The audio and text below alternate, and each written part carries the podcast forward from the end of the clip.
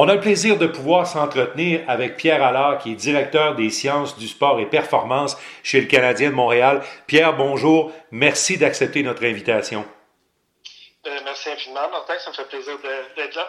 Euh, Pierre, pour, euh, pour le bénéfice de nos auditeurs, qu'est-ce que ça fait un directeur sciences du sport et performance dans une équipe de hockey comme celle du Canadien?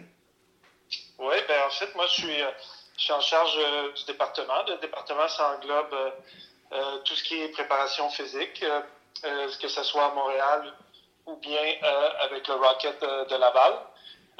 aussi, je m'occupe d'encadrer les joueurs au niveau de la préparation physique, au niveau de, aussi de, de, la préparation mentale avec notre, notre psychologue sportif, Dr. Scott. Et puis, il y a le volet aussi nutrition.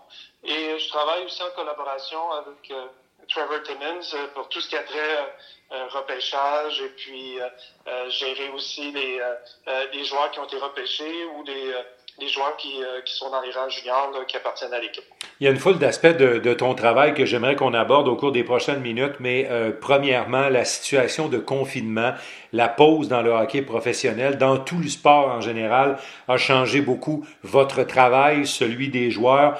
Est-ce que dans des, euh, des, moyens actuellement limités de confinement, vous avez l'impression que vos, vos, athlètes, vos joueurs vont être capables d'atteindre quand même certains objectifs en s'entraînant à la maison?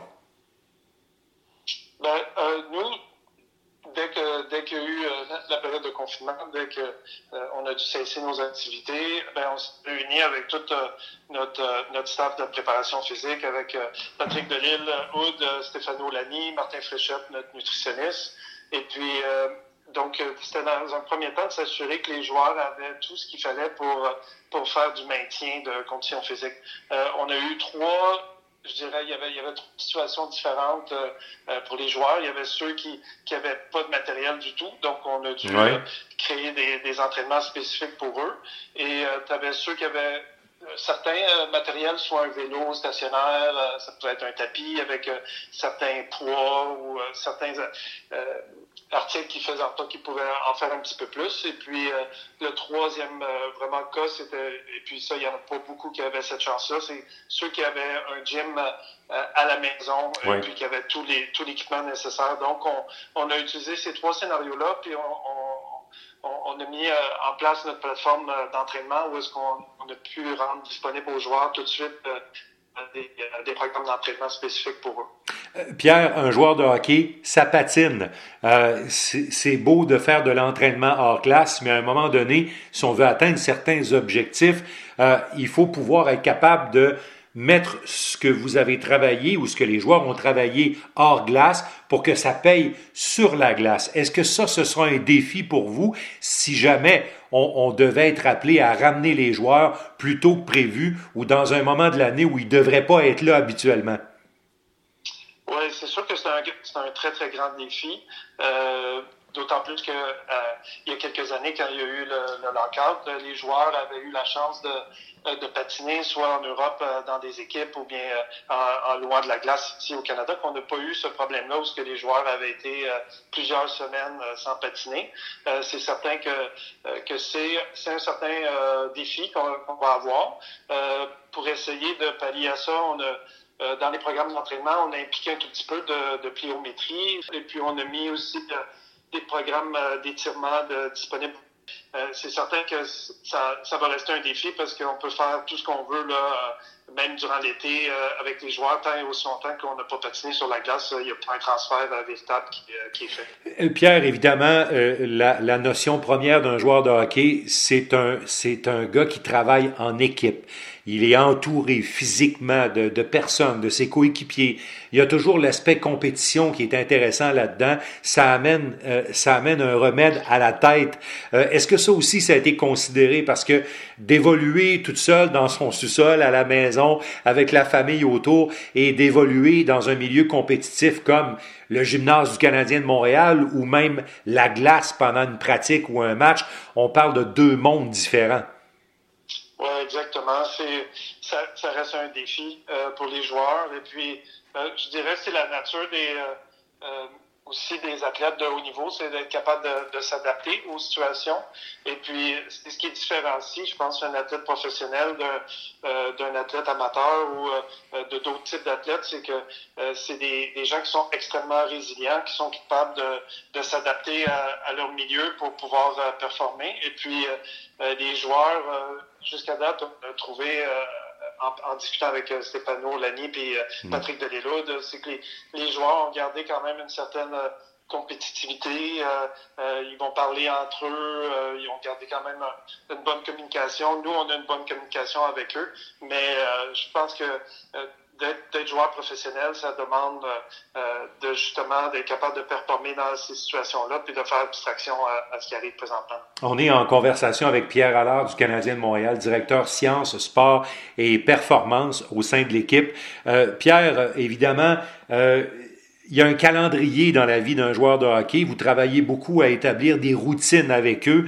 Euh, J'ai la chance de suivre l'équipe au quotidien. Je suis capable de le voir, que ce soit pendant les périodes où l'équipe joue, même quand les périodes où l'équipe joue moins. Il y a des routines très établies. Il y a une routine annuelle pour un joueur de hockey. Et ça, ben, dans la mesure où on pourrait chambouler complètement ce qui est établi depuis plusieurs années, est-ce que ce serait pas, je dirais pas dangereux, mais risqué de bouger cet équilibre-là de la routine d'un joueur de hockey sur une année complète? Ben, je crois que ça, revient toujours à, à, la préparation. C'est, euh, oui, de chambouler la routine, ça va, ça va changer pour eux beaucoup, beaucoup de choses, euh, euh, certainement sur leur planification au niveau euh, euh estival de développement. Et puis les semaines qu'auparavant il y avait l'opportunité de pouvoir développer certains euh, certains aspects, mais euh, je te dirais présentement, euh, ce qui est important aux joueurs, c'est de garder une certaine forme physique. Et puis, advenant qu'il y un retour, mais d'être prêt et puis de, de, voir combien de semaines les joueurs vont avoir à leur disposition pour pouvoir les ramener dans une forme physique qui permet d'être sécuritaire et pour eux de pouvoir performer. Et quand on leur parle, Pierre, presque à tous les joueurs à qui on a parlé depuis le début de cette pause qui date de la mi-mars maintenant, presque tous nous ont dit c'est difficile de s'entraîner et de ne pas avoir de date. Euh, j'imagine que ça aussi, il, vous en parle, Pierre, de, cette, de cet aspect-là. Oui, ben c'est sûr que de ne pas avoir de date, c'est euh, parce qu'ils ont l'habitude, comme, euh, comme tu disais, de, de, s'entraîner dans le but de, de se préparer pour un camp de un camp d'entraînement dont ils connaissent la, la date que c'est c'est pas facile et puis le défi est de, de garder une certaine forme physique mais nous de la façon qu'on leur a montré ça c'est vraiment de dire ben le travail que vous allez faire présentement, peu importe la situation, ce ne sera pas du travail perdu parce que ça va nous permettre d'avoir euh, des bases solides pour euh, euh, débuter un programme estival s'il y a lieu ou bien pour un retour au jeu s'il y a lieu. Le, but, c'est vraiment, on est en phase où c'est comme une phase de transition où est-ce qu'on a un maintien de la condition physique qui va permettre de passer à la prochaine étape, peu importe la prochaine étape. Pierre, dans des conversations qu'on a pu avoir avec toi, avec d'autres tu nous as souvent dit que les joueurs d'aujourd'hui n'ont plus nécessairement besoin qu'on les prenne par la main, ils sont conscientisés. Pour eux, c'est leur gagne-pain. Et s'ils sont pas en une forme optimale, ils survivent pas dans ce, dans ce monde-là qui est la Ligue nationale, un monde très compétitif et très exigeant. Est-ce que dans des périodes comme celle-là, ça vient pas chercher euh, justement le niveau de professionnalisme que les joueurs doivent garder?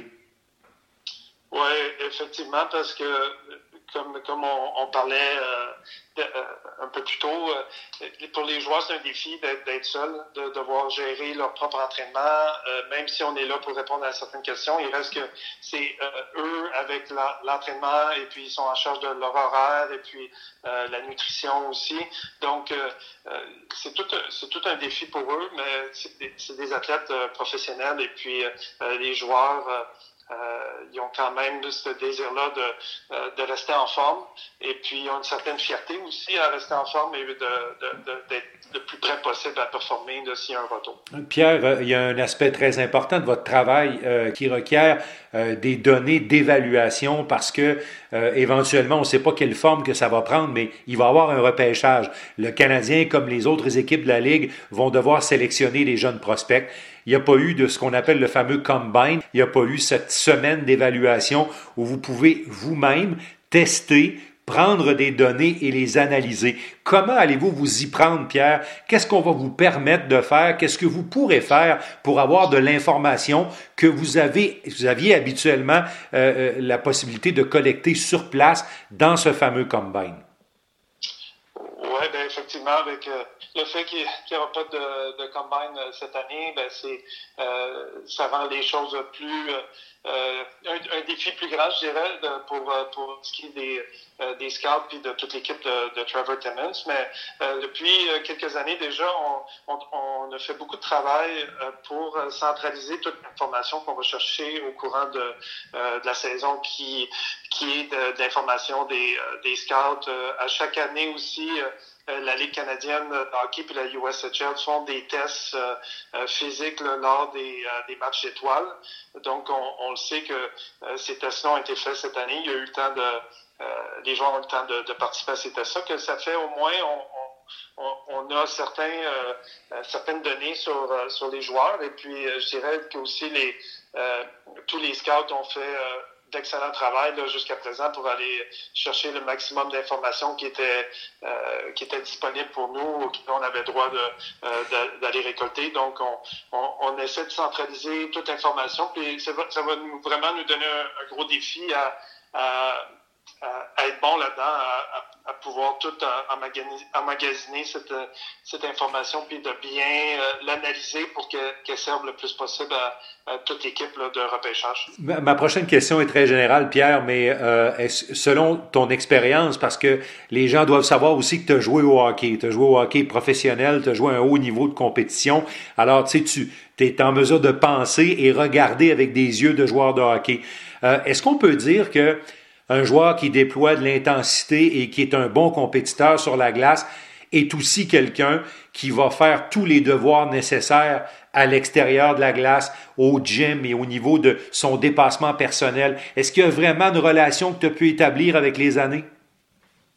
Ben, au fil des années, euh, oui, je dirais, parce que euh, on regarde euh, les joueurs de troisième, quatrième trio qui comment la Ligue a évolué au cours des dernières années au niveau de la vitesse, la vitesse d'exécution du jeu aussi. Le travail de ces joueurs-là a changé énormément.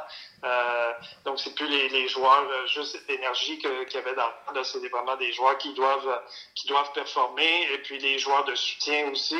Donc, euh, ces joueurs-là doivent euh, travailler très, très fort, non seulement durant l'été, mais durant la saison pour, pour pouvoir compétitionner. Et puis, euh, c'est des joueurs que s'ils sont pas en, super forme euh, physique, euh, ben, il va y avoir d'autres joueurs qui vont passer en avant d'eux. Donc, ils ont toujours ce souci-là de, de performer.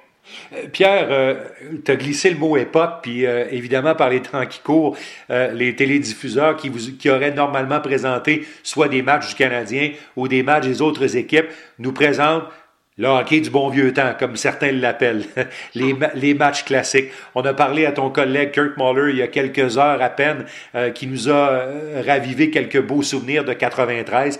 Pierre, quand on regarde les athlètes de cette époque-là, euh, pas besoin de reculer très loin, là, les années 90, c'est pas loin. Euh, on a l'impression que le physique, le, le, corps des joueurs de hockey a tellement changé. Euh, on a l'impression qu'on qu'on a voyagé à des années-lumière.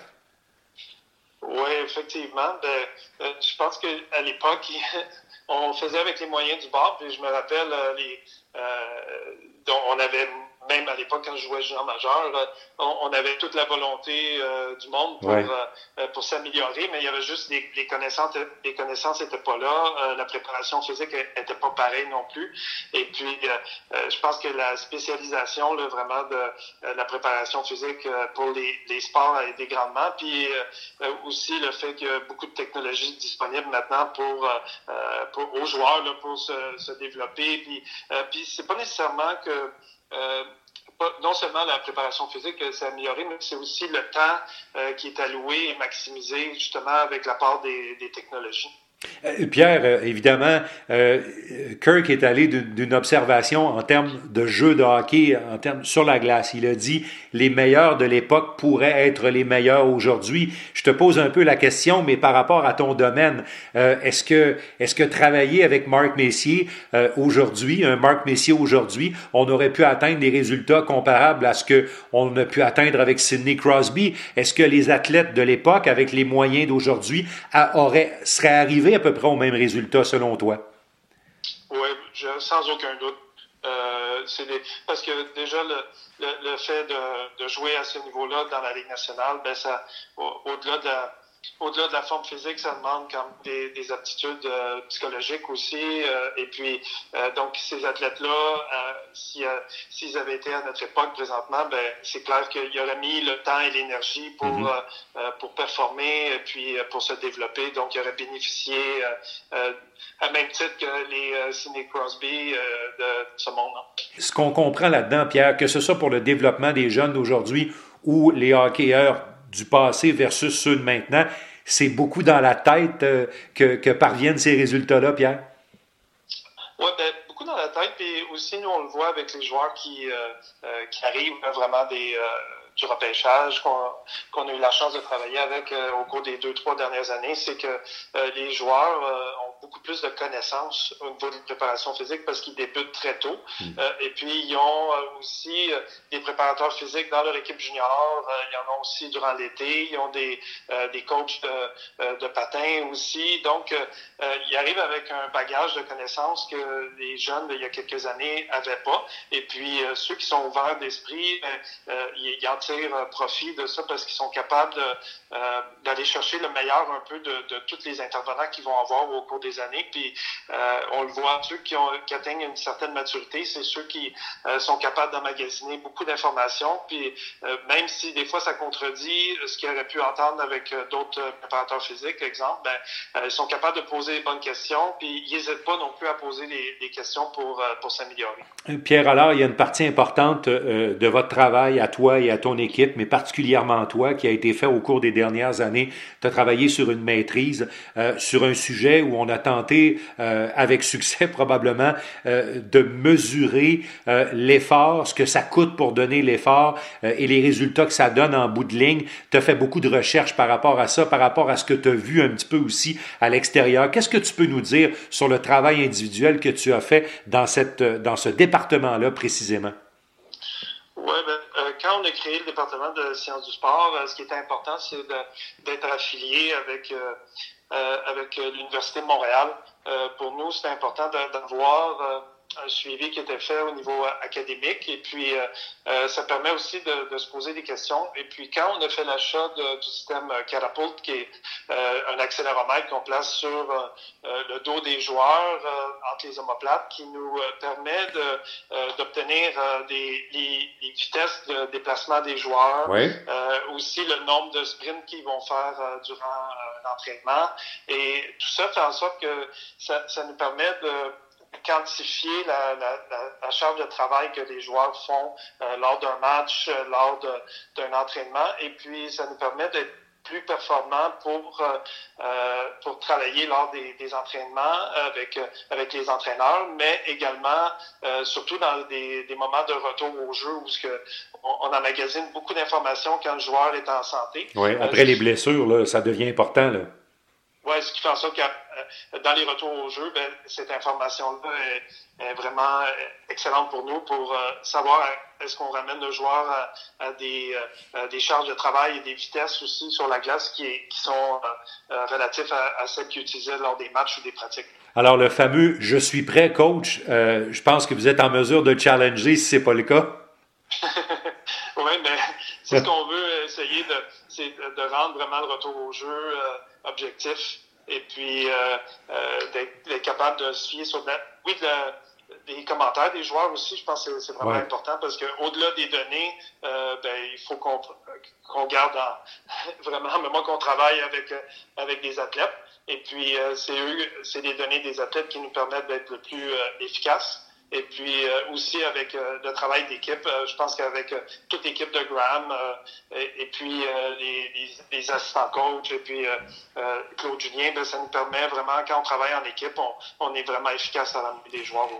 Le travail que vous avez fait pour les joueurs, les défenseurs, les attaquants, vous tendez à vouloir avoir aussi de l'information sur les gardiens de but qui sont une partie primordial euh, du succès ou des, insuccès d'une équipe, Pierre. Oui, ben, exactement. C'est sûr que le, travail des gardiens de but, c'est un travail qui est, tellement différent des, euh, euh, des autres joueurs. Et puis, ce qu'on s'est rendu compte, c'est que dans plusieurs études, que ce soit pour l'hockey sur glace, mais tout, tout sport collectif, chaque fois qu'il y a des études qui sont faites sur des charges de travail, les gardiens sont souvent ou pratiquement toujours exclus des recherches. Euh, parce que leur travail est tellement euh, spécifique que c'est très, très dur de, de faire des recherches euh, sur les gardiens de but. Et puis, le fait d'avoir justement accès à des accéléromètres, mais c'est en sorte que je me suis posé beaucoup de questions sur quelle est la charge de travail réelle d'un gardien de but. Et puis là, on s'apprête à, à, pouvoir débuter un, un un projet de, recherche vraiment sur les gardiens. Je me permets une parenthèse là-dessus. Est-ce que vous aviez une référence dans un autre sport? Est-ce qu'il y avait une autre sorte d'athlète euh, qui pouvait se mesurer un peu comme un gardien de but? Euh, il y a certains, certains sports où on, peut voir certaines euh, similitudes. C'est sûr que si on regarde au, au, au soccer, il y a, euh, le gardien euh, ben, reste tout le match aussi dans les, dans les filets, fait face à des tirs, euh, doit quand même euh, avoir une certaine forme physique. Et puis, ils ont, ils ont aussi, quand je regarde dans, dans la littérature, là, ils ont aussi ce problème-là, est-ce que, à savoir, est-ce qu'ils entraînent trop, pas assez euh, leur gardien de but, et puis à quelle charge d'entraînement ils doivent ils doivent avoir là, pour maximiser la, préparation physique des gardiens, que on n'est pas les, les seuls sports qui se posent ces questions-là. Et puis, euh, c'est pour ça que, euh, pour répondre à cette question-là, ben, je, trouvais que c'était nécessaire d'avoir euh, quand même certaines études qui soient faites là-dessus.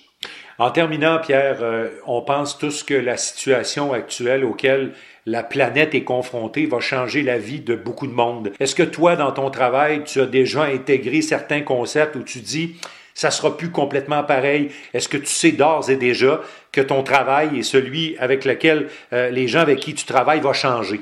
Déjà, les, effets de ça, c'est qu'on, je pense qu'on a appris à se structurer mieux pour euh, euh, communiquer déjà avec euh, les vidéoconférences. Et puis, il y, a, cet aspect-là d'essayer de, limiter les, les, déplacements et puis de, de, garder une certaine interaction entre, entre nous, que ça, ça a changé ça. Et puis, on le voit même déjà sujet des, euh, des, des, projets de recherche qu'on veut faire avec, euh, avec les gardiens, ben, il faut prendre en compte euh, tout ce qui est distanciation sociale et puis comment on va faire pour, pour vraiment nettoyer tout le matériel, tout ça, que on va devoir reviser un peu comment euh, on procédait auparavant pour euh, euh, faire notre travail, mais c'est sûr qu'on va tous être mis à, à l'épreuve et puis on va vraiment se fier à toutes les indications de la santé publique là, pour, pour, faire le, pour participer le plus possible à, à, cette relance-là et puis aussi là, à la relance de l'équipe. Notre invité était directeur sciences, sport et performance chez le Canadien de Montréal, Pierre Allard. Merci beaucoup de t'être prêté au jeu de ces questions, de ta générosité et bonne continuité. Ben, merci à toi, Martin. Merci à la prochaine. Au revoir, Pierre.